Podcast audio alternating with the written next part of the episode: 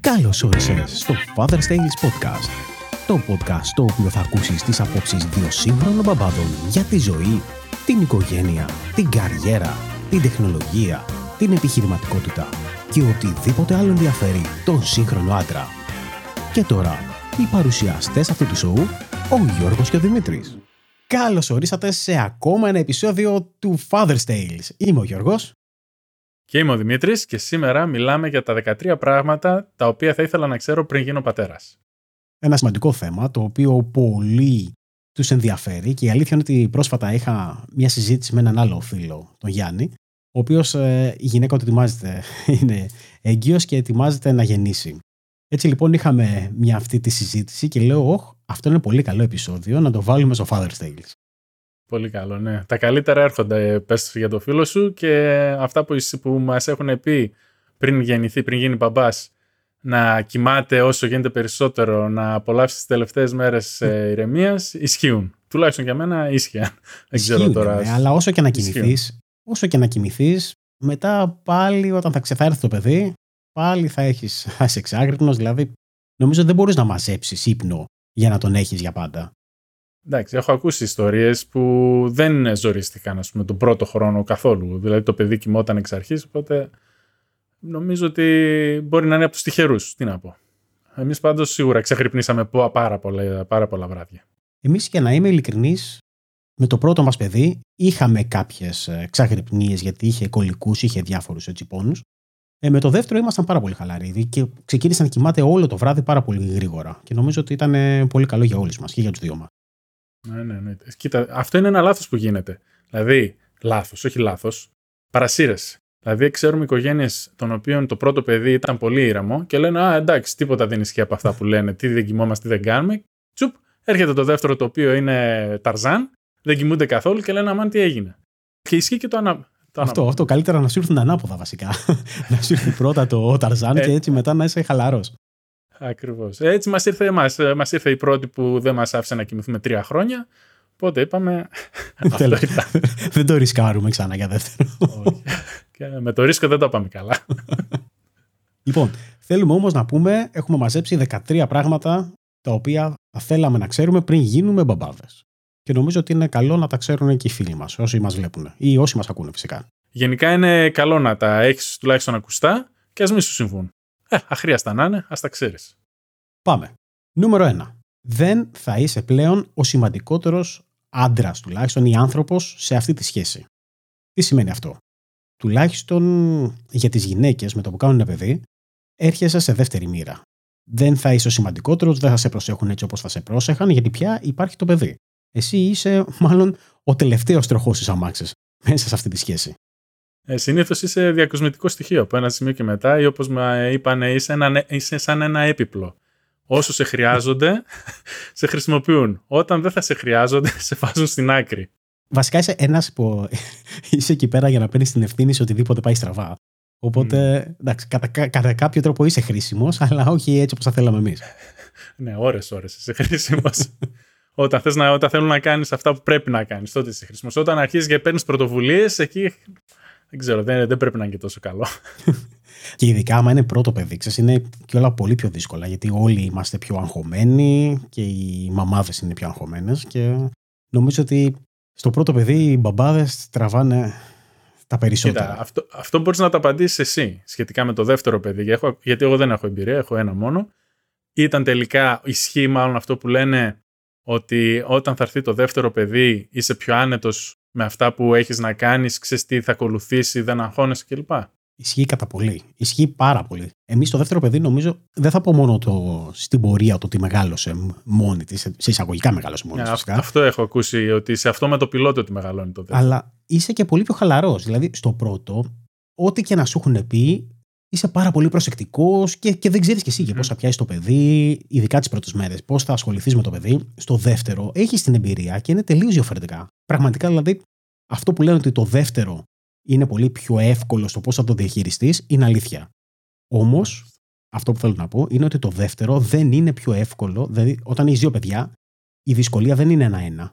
Το πρώτο παιδί είναι δύσκολο επί ένα, το δεύτερο, ας πούμε, είναι επί δύο, το τρίτο Από ό,τι έχω ακούσει είναι επί τέσσερα. Δεν, δεν πάει Α, κάθε παιδί. γεωμετρική. Ναι, ακριβώς. Γεωμετρική πρόοδος. ακριβώς. Μάλιστα. Ωραία. Οπότε καλά έκανα και σταμάτησα στο ένα τότε. Έτσι όπως μου τα λες. Δεν θέλω πολλές δυσκολίες άλλε. Ευχαριστώ. Λοιπόν, δεύτερο θέμα.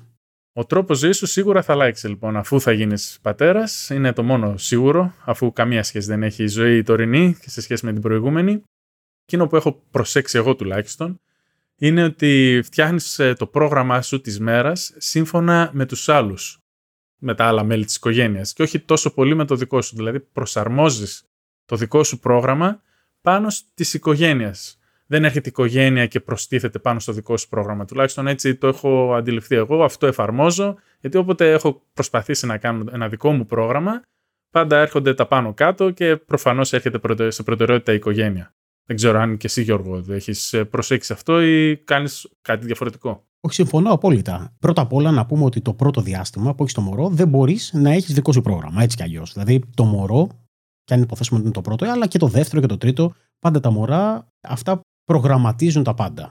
Μετά, μεγαλώνοντας τα παιδιά, μπορείς κάπως να θέσεις ένα πρόγραμμα, αλλά όπως είπες, ποτέ δεν θα είναι 100% το δικό σου πρόγραμμα. Πάντοτε θα πρέπει να ακολουθείς το πρόγραμμα των παιδιών, το πρόγραμμα της συζύγου. Και, ναι. και το πρόγραμμα της συζύγου υπαγορεύει πάρα πολύ το τι θα κάνεις εσύ μες στη μέρα. Ε, και εκείνο, το άλλο που παρατήρησα είναι ότι όσο μεγαλώνει το παιδί, δεν ξέρω, ίσως είναι πιο εύκολα τα πράγματα. Έτσι μου φαίνεται εμένα. Δηλαδή τα, τα ζόρια είναι όσο, γίνει, όσο είναι πιο μικρό. Όσο μεγαλώνει θα ρίξει και υπάρχει και καλύτερη συνεννόηση φυσικά. Υπάρχει καλύτερη, καλύτερος έλεγχος των πραγμάτων, των ζημιών. Οπότε γενικά νομίζω ότι είναι πιο εύκολα. Τώρα εσύ με τα δύο δεν ξέρω. Είναι... Θα σου πω. Και εμένα νομίζω ότι πιο εύκολα είναι. Τώρα δεν ξέρω αν είναι επειδή συνηθίζεις και είναι πιο εύκολα ή αν όντως είναι πιο εύκολα γιατί όπως είπες μεγαλώνει το παιδί, έχει, μπορείς να συνεννοηθείς μαζί του. Το πρόβλημα είναι ότι κάθε ηλικία έχει τις δυσκολίες της. Δηλαδή, άλλες δυσκολίες έχεις όταν έχεις ένα νεογέννητο, άλλες δυσκολίες έχεις όταν έχεις ένα νήπιο και τώρα που αρχίζουν και μεγαλώνουν, τα παιδιά μας σε λίγο καιρό θα μπουν στην προεφηβεία, έχουμε άλλα θέματα. Και αυτά είναι που με τρομάζουν η αλήθεια είναι. Γιατί το νεογέννητο, ξέρεις, ναι, κλαίει εκεί πέρα, ξέρεις πάνω κάτω τι, τι μπορεί να φταίει. Θα πεινάει, έχεις, θέλει αλλαγή, κάτι τέτοιο. Τώρα την προεφηβεία είναι λίγο περίεργα τα πράγματα. Ναι, το νεογέννητο όπου και να τα αφήσεις, εκεί θα το βρεις. Δεν πρόκειται να, να πάει πουθενά. Και επίσης μεγάλα παιδιά, μεγάλα προβλήματα. Έτσι δεν λένε. Μικρά παιδιά, μικρά προβλήματα. Μεγάλα παιδιά, μεγάλα προβλήματα. Μένει να, να το ζήσουμε. Να δούμε τελικά. Ισχύει; Νούμερο 3. Θα κάνεις λάθη. Θα κάνεις πάρα πολλά λάθη. Θα κάνεις άπειρα λάθη, αλλά νομίζω ότι αυτό στο τέλος της ημέρας είναι OK. Κανείς δεν ξέρει τι είναι σωστό από την αρχή. Ό,τι και να σου έχουν πει, μπορεί να έχεις 15 φίλους, μπορεί να είσαι 100 φίλους, μπορεί να είσαι οικογένεια από πάνω σου, θα σου λένε μην κάνεις αυτό, μην κάνεις το άλλο. Εσύ θα το κάνεις, γιατί καλός ή κακός πολλές φορές δεν ακούμε και νομίζουμε ότι ό,τι μας λένε οι άλλοι δεν ξέρουν, το δικό μου παιδί είναι διαφορετικό, η δική μου κατάσταση είναι διαφορετική. Ισχύει φυσικά αυτό που λες, γιατί κανείς δεν είναι τέλειος, όλοι θα κάνουμε τα λάθη μας. Το έχω ακούσει και εγώ πολλές φορές από φίλους, ότι θα κάνεις και εσύ λάθη. Είχαν κάνει και φίλοι μου που έχουν πολύ μεγαλύτερα παιδιά από μένα λάθη. Εγώ το λάθος ε, που έκανα και θυμάμαι είναι ότι κάποιες στιγμές ε, φώναξα αρκετά, ενώ ήταν μικρή η δικιά μου, που δεν θα έπρεπε να φωνάξω, αλλά εκείνη την περίοδο ίσως τα πρώτα βήματα ψάχνεις να βρεις και εσύ πώς να διορθώνεις καταστάσεις και επειδή δεν έχεις εμπειρία, υποθέτω ότι είναι κάποια λάθη αναπόφευκτα που θα κάνεις και ίσως να είναι και εκτός του χαρακτήρα σου. Δηλαδή εγώ όταν φώναξα τότε και σε εκείνη τη στιγμή, ακόμα το θυμάμαι, δεν πίστευα ότι το έκανα, αλλά έλεγα ότι μάλλον πρέπει να το κάνω ή να το δοκιμάσω τουλάχιστον. Να δω ότι τελικά έτσι γίνεται κάτι. Προφανώς δεν γινόταν έτσι όπως το έκανα και από τότε δεν το ξανά έκανα.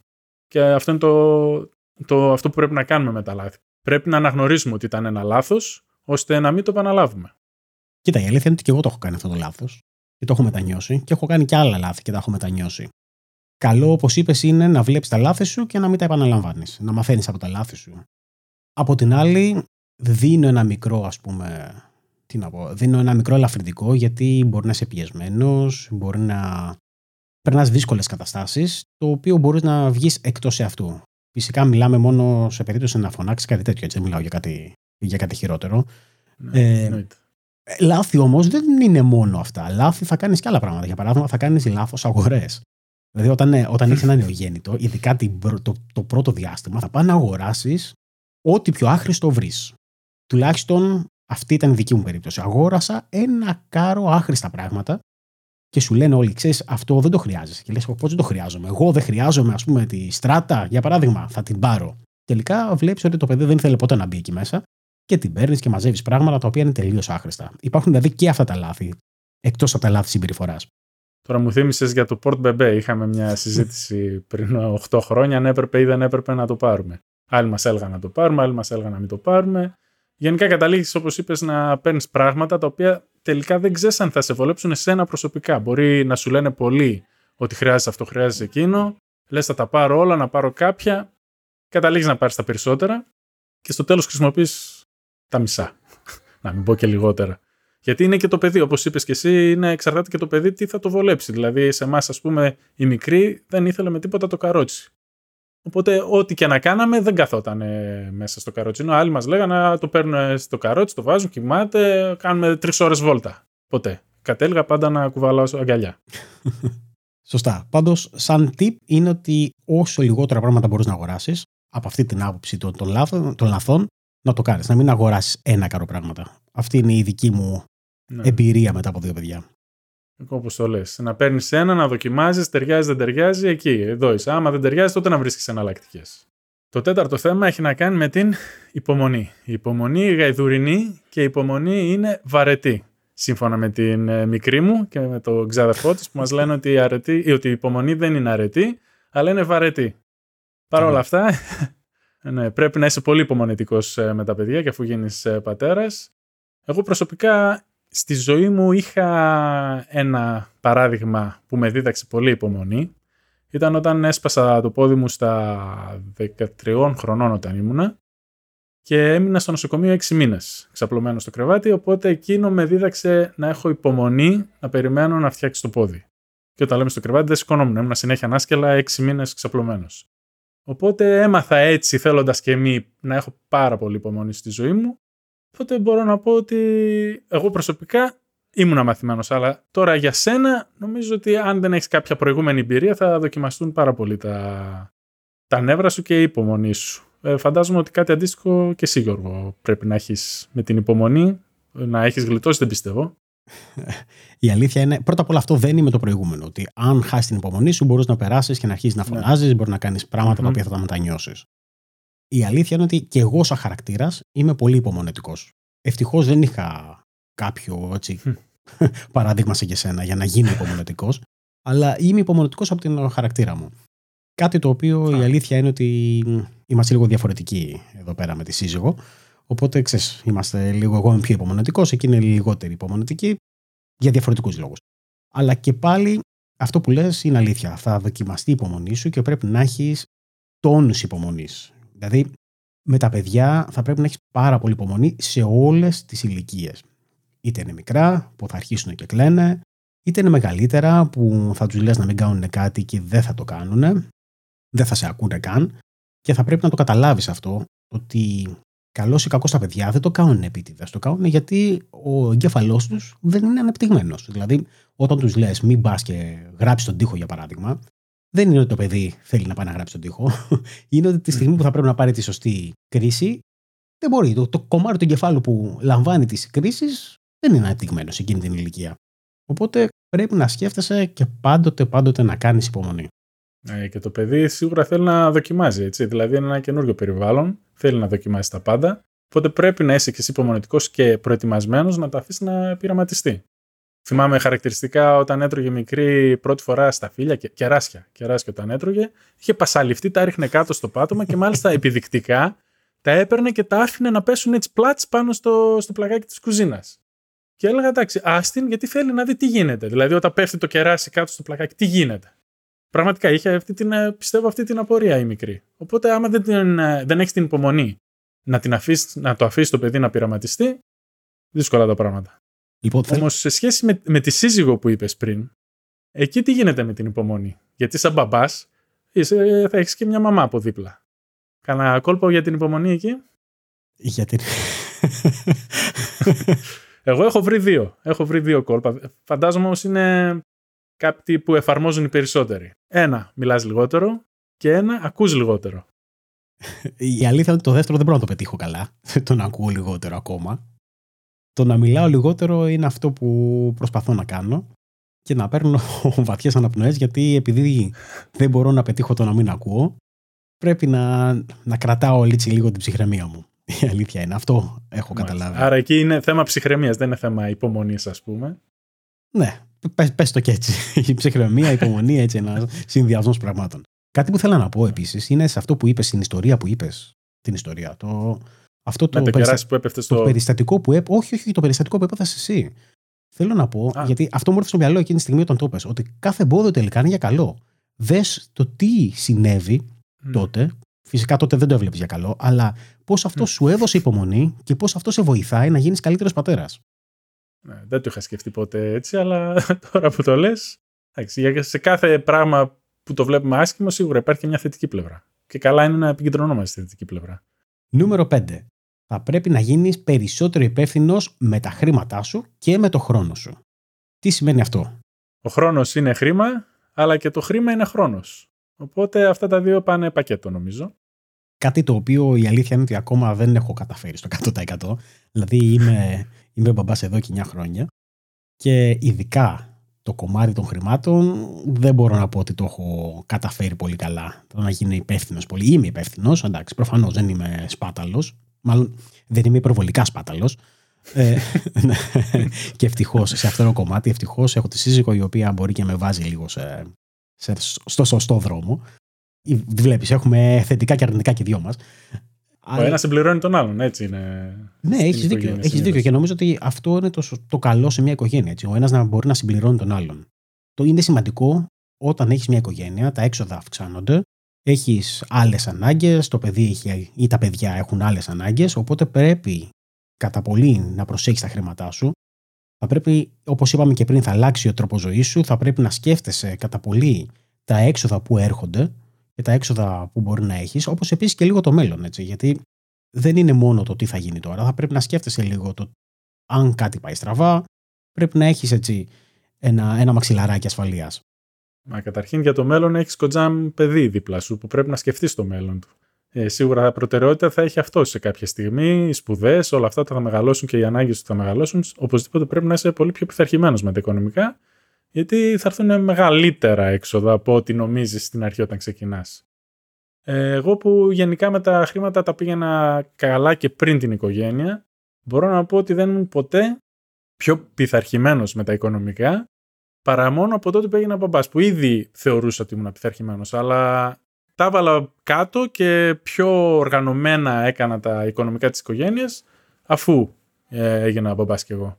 Λοιπόν, αυτό είναι πολύ ωραίο και θέλω, και θα το κάνουμε και έξτρα επεισόδιο, γιατί θα χρειαστώ μόνο τη βοήθειά σου. Θα χρειαστώ να με κάνεις και εμένα πιο πειθαρχημένο. Ξέρω ότι είσαι αρκετά πειθαρχημένος και έχεις και budgeting, έχεις ένα κομμάτι το οποίο έχεις οικογενειακό προπολογισμό και ίσως πρέπει να το συζητήσουμε γιατί νομίζω ότι θα ενδιαφέρει αρκετούς αυτό το κομμάτι. Αυτό το budgeting δεν ξέρω, έχει γίνει λατρεία για μένα πια τα τελευταία χρόνια. Ήμουνα που ήμουνα, όπως είπα αλλά αυτό το πού πάνε τα χρήματα και το πώς τα διαχειριζόμαστε το έχω αναγάγει πια σε επιστήμη. Δηλαδή καταγράφω τα πάντα εδώ και αρκετά χρόνια, οποιαδήποτε συναλλαγή. Θα είναι χρήσιμο επεισόδιο, πιστεύω θα χρησιμεύσει σε πολλού κόσμο. Και εκείνο που με έκανε να γίνω ακόμα πιο πειθαρχημένος ήταν όταν ε, η μαμά της μικρής ε, όταν βάζαμε κάτω το οικονομικά, μου λέγε πό, πό, πό, πόσα φάγαμε, γιατί τσέλγα. Α πούμε, φάγαμε τόσα, φάγαμε εκεί. Ε. Και μου λέει, Καλά, πού εξαφανίστηκαν τα λεφτά από το λογαριασμό, πού πάνε. Αυτό το πού πάνε τα λεφτά, αυτό το ερώτημα, ήταν που ήθελα να απαντάω κάθε φορά. Δηλαδή, να είναι, Α, να ξέρεις, πήγαμε στα εστιατόρια. Ναι, πόσα φάγαμε στα εστιατόρια. Δηλαδή, πόσα ξόδεψα στις πάνες ε, του παιδιού. Πόσα φεύγουν εκεί, τι μπορούμε να κόψουμε. Αν δεν τα έχεις γραμμένα κάπου, ε, νομίζω ότι δύσκολα μπορείς να φέρεις βόλτα το τι ακριβώς σου φεύγει και πού σου φεύγει. Δεν ξέρω αν εσύ τα, τα γράφεις καθόλου, αν έχεις κάπως ένα μπούσουλα, πούμε, ώστε να προσέχει τα οικονομικά ή απλά στο περίπου. Είναι τι, πολύ, το, τώρα, θέμα γιατί. Εγώ, φλέβα. εγώ ναι, χτύπησε φλέβα ακριβώς. Εγώ στο budget δεν είμαι τόσο καλός εσύ. Η αλήθεια είναι. Όπως είπα, είμαι πολύ πιο χαλαρός και αυτό δεν είναι καλό. Δεν είναι καλό για πολλούς λόγους, γιατί Πρώτα απ' όλα, το να μπορείς να ξέρεις που πάνε τα χρήματά σου θα σε βοηθήσει κιόλας στο να δημιουργήσεις αργότερα ε, μια ελευθερία. Να μπορέσεις, ας πούμε, τα χρήματά σου να τα επενδύσεις, να μπορέσεις να κάνεις πράγματα που θέλεις. έχει πάρα πολύ καλά το κομμάτι του budgeting και νομίζω ότι θα ασχοληθούμε με αυτό στο μέλλον. Και εγώ προσωπικά δηλαδή θέλω να ασχοληθούμε και θέλω να μάθω τη δική σου άποψη, γιατί ξέρω ότι είσαι πολύ καλός σε αυτό.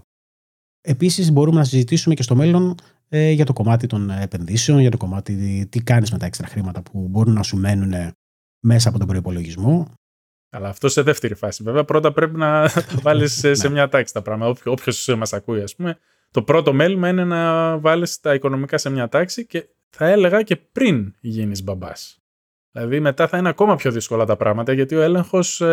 Ε, δηλαδή, δεν μπορείς να πεις, άξιε, δεν θα πάρουμε πάνες αυτή τη φορά ή δεν θα πάρουμε εκείνο το πράγμα που χρειάζεται το μόνο. Πρέπει να έχεις ήδη προγραμματίσει από πιο πριν ότι ξέρεις να υπάρχουν αυτά μια καβάτζα, ας πούμε, στην άκρη ότι δεν μπορώ να φάω από αυτά τώρα που χρειάζεται. Για να μην μπούμε και για γιατρούς ιατρικά και τέτοια, το τι θα ανακύψουν που θέλουν εμβόλια κάθε μήνα. Εντάξει. Είναι, ε, είναι, είναι όπως Είναι πολύ χρήσιμο θέμα για οποιοδήποτε. Ακόμα δηλαδή και εσύ που μας ε, βλέπεις, μα μας ακούς, ακόμα και ποτέ να μην θες να γίνεις μπαμπάς, ακόμα και αν δεν θες να παντρευτείς ποτέ και απλά μας ακούς γιατί σου αρέσει να μας ακούς, το, το συγκεκριμένο κομμάτι του προπολογισμού θα σου φανεί πάρα πολύ χρήσιμο. Όμως, εκτός από τα χρήματα, είναι και ο χρόνος. Και ο χρόνος είναι πολύ σημαντικό γιατί, όπως είπαμε και στο προηγούμενο επεισόδιο, μπορεί να θες να κάνεις κάποιο side project. Θα πρέπει πάντοτε να υπολογίζεις το χρόνο σου. Και ποτέ δεν θα έχεις τον χρόνο που πιστεύεις ότι θα έχεις ελεύθερο. Πάντοτε θα δημιουργούνται έκτακτες καταστάσεις, πάντοτε θα πρέπει να κάνεις κάτι το οποίο δεν είχες υπολογίσει. Οπότε, για να έρθω και στο κομμάτι το, το, το δεύτερο επεισόδιο που είπαμε, και αν δεν το έχεις δει, δεν το έχεις ακούσει, πήγαινε να το ακούσεις. Θα πρέπει να υπολογίσει ότι έχεις λιγότερο διαθέσιμο χρόνο. Τουλάχιστον αυτή είναι η προσωπική μου εκτίμηση. Από ό,τι νομίζεις ότι έχεις. Ειδικά αν το project που σκέφτεσαι να επιχειρήσεις ε, θα το επιχειρήσεις μέσα στο σπίτι, τότε σίγουρα τα πράγματα είναι ακόμα πιο δύσκολα. Πέρα από τις ενοχλήσεις που θα έχεις από τα υπόλοιπα μέλη της οικογένειας μέσα στο σπίτι, είναι ότι και ο χρόνος που θα έχεις θα διασπάται σε, μικρά, σε μικρότερα κομμάτια, προκειμένου να ολοκληρώσει το εγχείρημα που θες να κάνεις, γιατί θα πρέπει να δίνεις προσοχή στην οικογένεια. Έτσι και το κάθε δευτερόλεπτο μετράει, ακόμα και όταν κάθεσαι απλά και σκέφτεσαι ήσυχος και ήρεμος στον καναπέ σου για τις επόμενες επιχειρηματικές σου κινήσεις πάνω στο project που θες να κάνεις.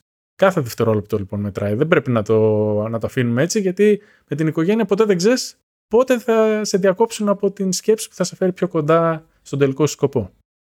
Και ελπίζω και από την πράξη, όχι μόνο τη σκέψη. Νούμερο 6. Τώρα μαζί με την υπομονή θα τέριαζε αυτό, η κατανόηση και η συγχώρηση. Γιατί όλοι κάνουν λάθη, οπότε πρέπει να συγχωρούμε τους άλλους όταν κάνουν λάθη, δεν κάνουμε μόνο εμείς. Και φυσικά το παιδί δικαιολογείται μέχρι έναν βαθμό, βέβαια τον μεγαλύτερο βαθμό. Δικαιολογούμε το παιδί σε οτιδήποτε λάθος κάνει και το συγχωρούμε, δείχνουμε υπομονή όπως είπαμε πριν. Τώρα με τη σύζυγο εγώ είμαι λίγο σκληρός κριτής στην οικογενειακή εμπειρία που έχουμε. Σαν τελειομανής θέλω ο άλλος να μην κάνει κανένα λάθος ή έστω να τα μειώνει στο ελάχιστο, να τα ελαχιστοποιεί. Οπότε εκεί δεν δείχνω και τόσο πολύ κατανόηση και δύσκολα να συγχωρήσω κάποιο λάθος αλλά στο παιδί νομίζω ότι και εσύ πρέπει να έχεις συγχωρήσει πολύ πιο εύκολα. Εγώ, εγώ η αλήθεια είναι ότι συγχωρώ στα παιδιά πάρα πολλά λάθη. Κατανοώ γιατί όπως είπαμε και πριν τα παιδιά δεν είναι ακόμα σε ηλικία να αντιλαμβάνονται όλα τους τα λάθη και να παίρνουν σωστές αποφάσεις. Είναι πολύ μικρά. Τουλάχιστον σε αυτήν την ηλικία. Εντάξει. Όταν είναι έφηβα τα παιδιά ή όταν αν έχεις μεγαλύτερα παιδιά, ok. Okay. Είναι διαφορετικά τα πράγματα. Όταν όμως είναι πολύ μικρά θα κάνουν πολλά λάθη και πρέπει να τα συγχωρήσεις. Τώρα όπως είπες και εσύ, όταν είσαι απέναντι σε ενήλικες είναι διαφορετικά τα πράγματα. Γιατί όταν κάποιος έχει κάνει ένα λάθος και μετά το επαναλαμβάνει και μετά το ξαναεπαναλαμβάνει και μετά το επαναλαμβάνει συχνά, ε, τότε είναι λογικό να είσαι λίγο πιο σε εισαγωγικά σκληρός γιατί είπαμε, Εντάξει, άμα κάνεις όλοι συγχωρούμε το πρώτο λάθος, συγχωρούμε το δεύτερο λάθος, αλλά άμα κάνεις συνέχεια το ίδιο λάθος, πάει να πει ότι δεν σε ενδιαφέρει ή δεν, δεν μαθαίνεις από τα λάθη Και αυτό δεν είναι σωστό. Ναι, κυρίως αυτό, ότι δεν μαθαίνεις από τα λάθη σου. Και όπως το είπες, όταν επαναλαμβάνεις ένα λάθος, πάει πια να είναι λάθος. Είναι πια συμπεριφορά αυτό. Είναι... Το ακολουθείς, άρα σημαίνει ότι θεωρείς ότι κάνεις το σωστό. Τώρα, το ποιος θεωρεί ότι κάνει το λάθος και ποιος το σωστό είναι ένα άλλο θέμα για επόμενο επεισόδιο. Και είναι επωνεμένο θέμα. Μπορώ να πω. Έτσι. Νούμερο 7. Θα χρειαστεί να μάθεις να αντιμετωπίζεις το άγχος και την απογοήτευση με καινούριο τρόπο. Τα παιδιά, καλό ή κακό, θα σε απογοητεύσουν κάποια στιγμή. Τα παιδιά, καλό ή κακό, θα σου δημιουργήσουν ε, καταστάσεις άγχους. Γιατί θα κάνουν πράγματα τα οποία όπως είπαμε δεν τα σκέφτονται έτσι όπως πρέπει και θα σε κάνουν να αγχωθείς, θα σε κάνουν να απογοητευτείς, να στεναχωρεθείς. Οπότε θα πρέπει να αλλάξεις λίγο την αντιμετώπιση σου και σε αυτό το κομμάτι. Βέβαια δεν έχει να κάνει μόνο το τι θα σου κάνουν ε, τα παιδιά και πώς θα αντιμετωπίσεις, είναι και θέμα καταστάσεων τα οποία δεν φταίνε τα παιδιά. Για παράδειγμα, καταστάσεις υγείας τα οποία μπορούν να προκύψουν. Έτσι. Όλο αυτό το κομμάτι του άγχους θα πρέπει να το μάθεις να το αντιμετωπίσει διαφορετικά. Και το, στο θέμα της υγείας είναι το μεγαλύτερο άγχος που έχω ζήσει εγώ και πιστεύω ότι περισσότεροι εκεί θα επικεντρωθεί το άγχος τους. Όσο άγχος και να αισθάνεσαι είτε με τα οικονομικά είτε με τα επαγγελματικά, το πιο μεγάλη, πιο μεγάλη πίεση και αγωνία που θα αισθανθείς θα είναι όταν θα ανακύψει κάποιο θέμα υγείας. Γιατί δεν είναι δικό σου το θέμα υγείας. Ακόμα και εσύ, αν αρρωστήσεις, όλοι μας έχουμε αρρωστήσει, οπότε πάνω κάτω με τον εαυτό μας τα βρίσκουμε. Όταν όμω θα αρρωστήσει η μικρή ή ο μικρός, εκεί λίγο θα χάσεις το έδαφος κάτω από τα πόδια σου. Ε, εσύ με τα δύο παιδιά, Γιώργο, δεν ξέρω αν έχεις ζήσει τέτοια περίπτωση. Εμείς ευτυχώς το έχουμε πάει σχετικά καλά. Έχουμε κάτι σπασιματάκια χεριών κλπ. Οπότε έχει πάρει λίγο από μένα σε αυτό το θέμα. Είχαμε τις ε, επισκέψεις μας στα επίγοντα και όντως εγώ πώς έχω ζήσει αυτές, αυτά τα 8 χρόνια με τη μικρή, η υγεία είναι το πρώτο θέμα που μου δημιουργεί το μεγαλύτερο μάχος που γενικά εγώ δεν είμαι καθόλου αγχώδης τύπος.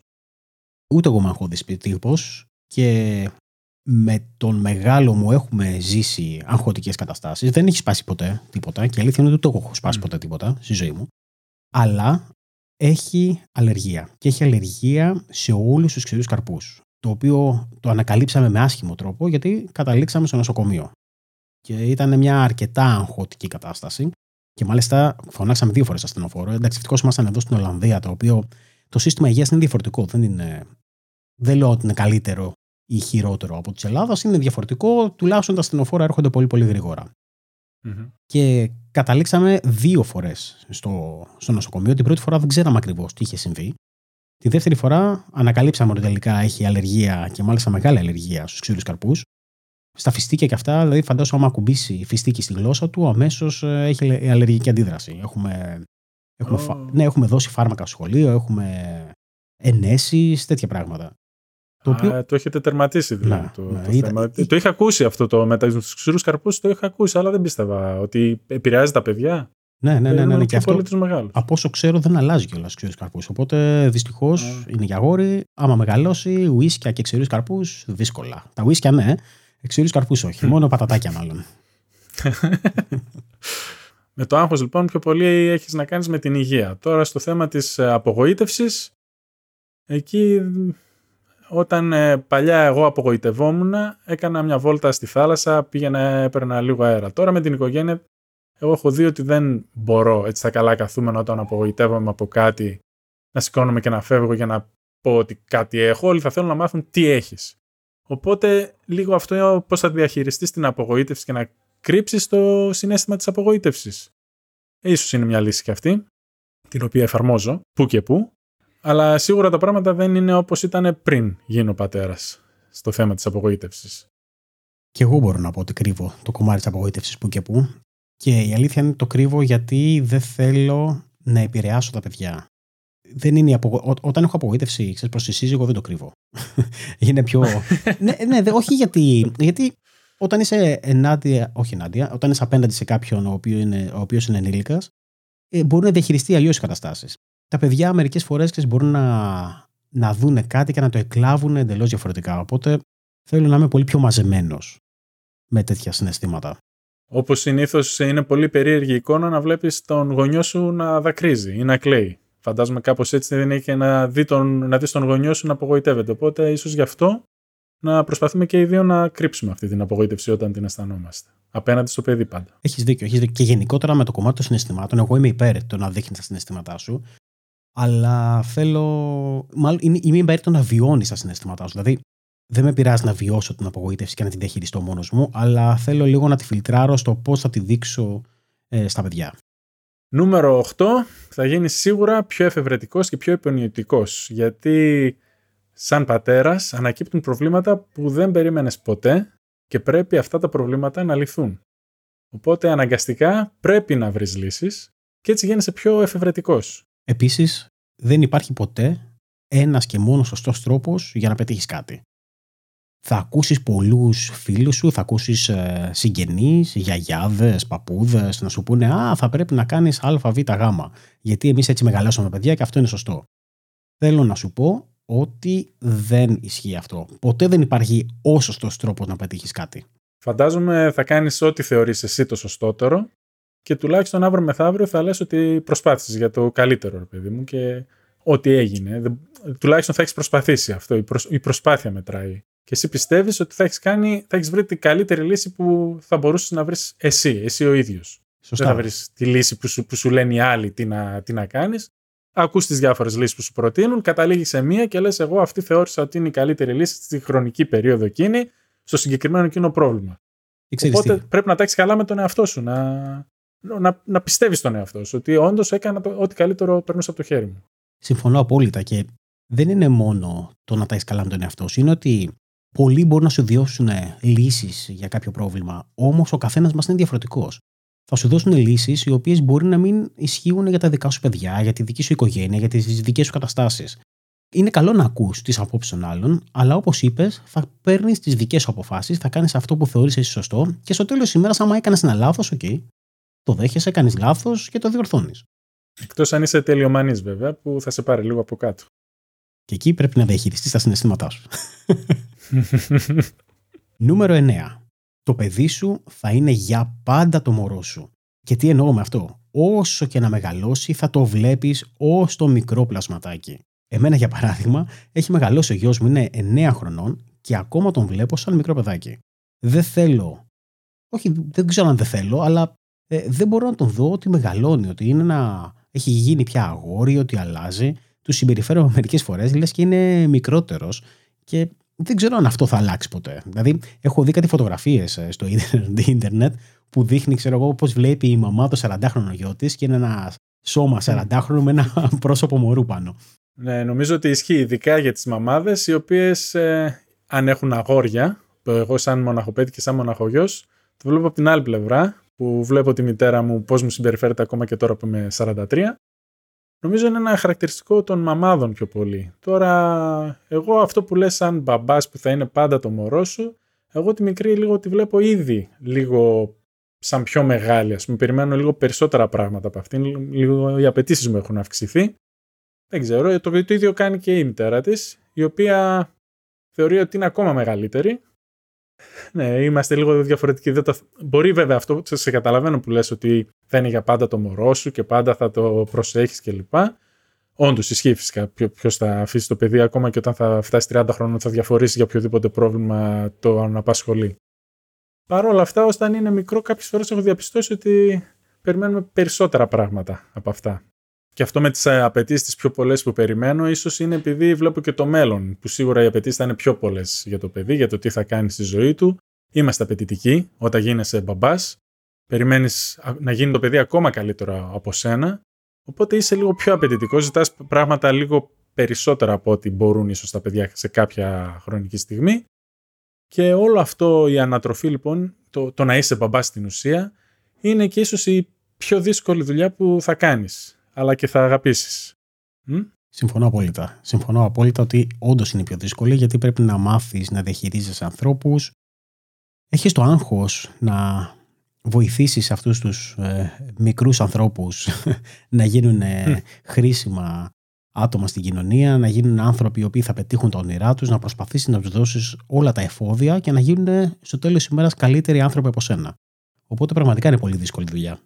Και στη ζωή τους σίγουρα θα βρουν και δυσκολίες και ευκολίες. Τα δύσκολα βέβαια θα φανεί ο χαρακτήρας τους. Εκείνο όμως που πρέπει εσύ να εξακολουθείς να κάνεις είναι τη δουλειά σου, τη δουλειά σαν μπαμπάς. Όσο δύσκολη και αν φαίνεται σε κάποια στιγμή, σε κάποιες στιγμές σου φαίνεται ότι δεν θα μπορείς να τη διαχειριστείς καλά. Όπως είπαμε πιο πριν με την υπομονή, βαθιά ανάσε και όλα λύνονται.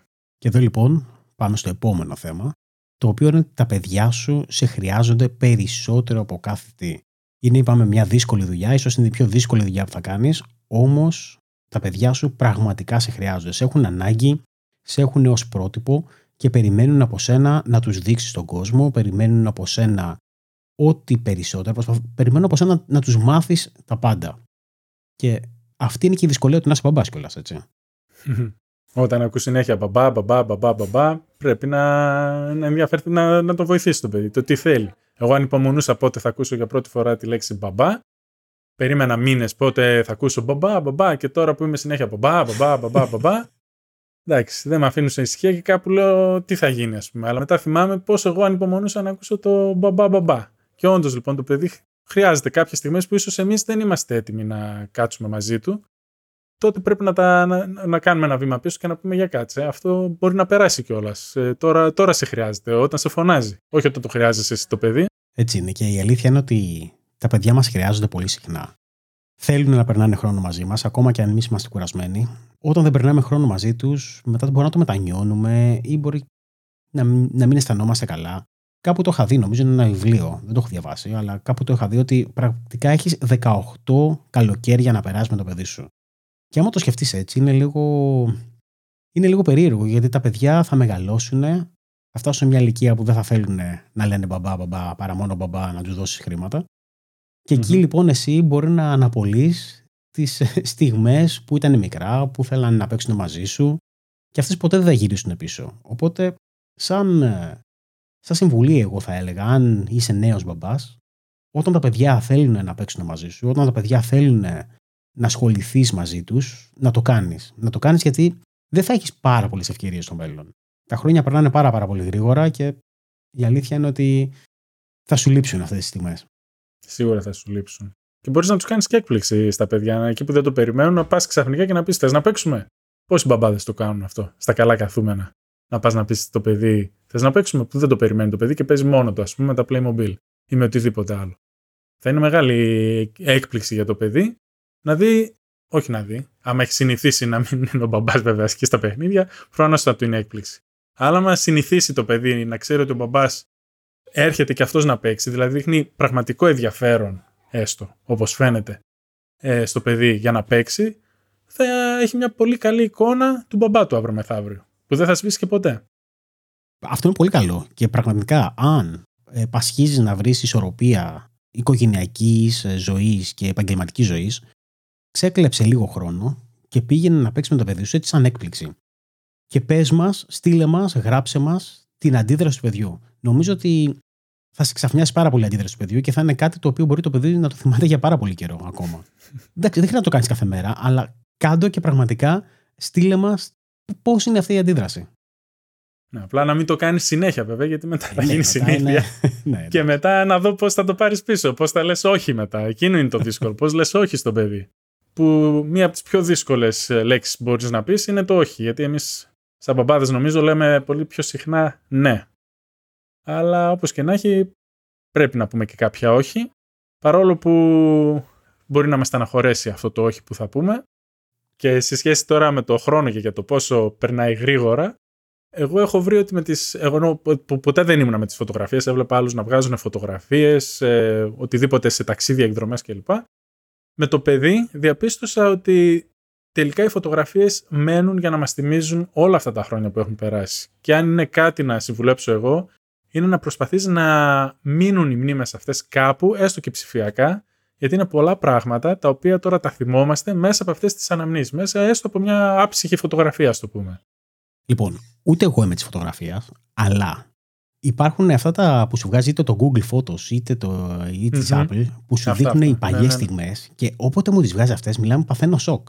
Παθαίνω σοκ γιατί θυμάμαι αναμνήσεις, βλέπω τα παιδιά μικρά και λέω κοίτα πόσο μικρά ήταν και κοίτα πόσο έχουν μεγαλώσει τώρα.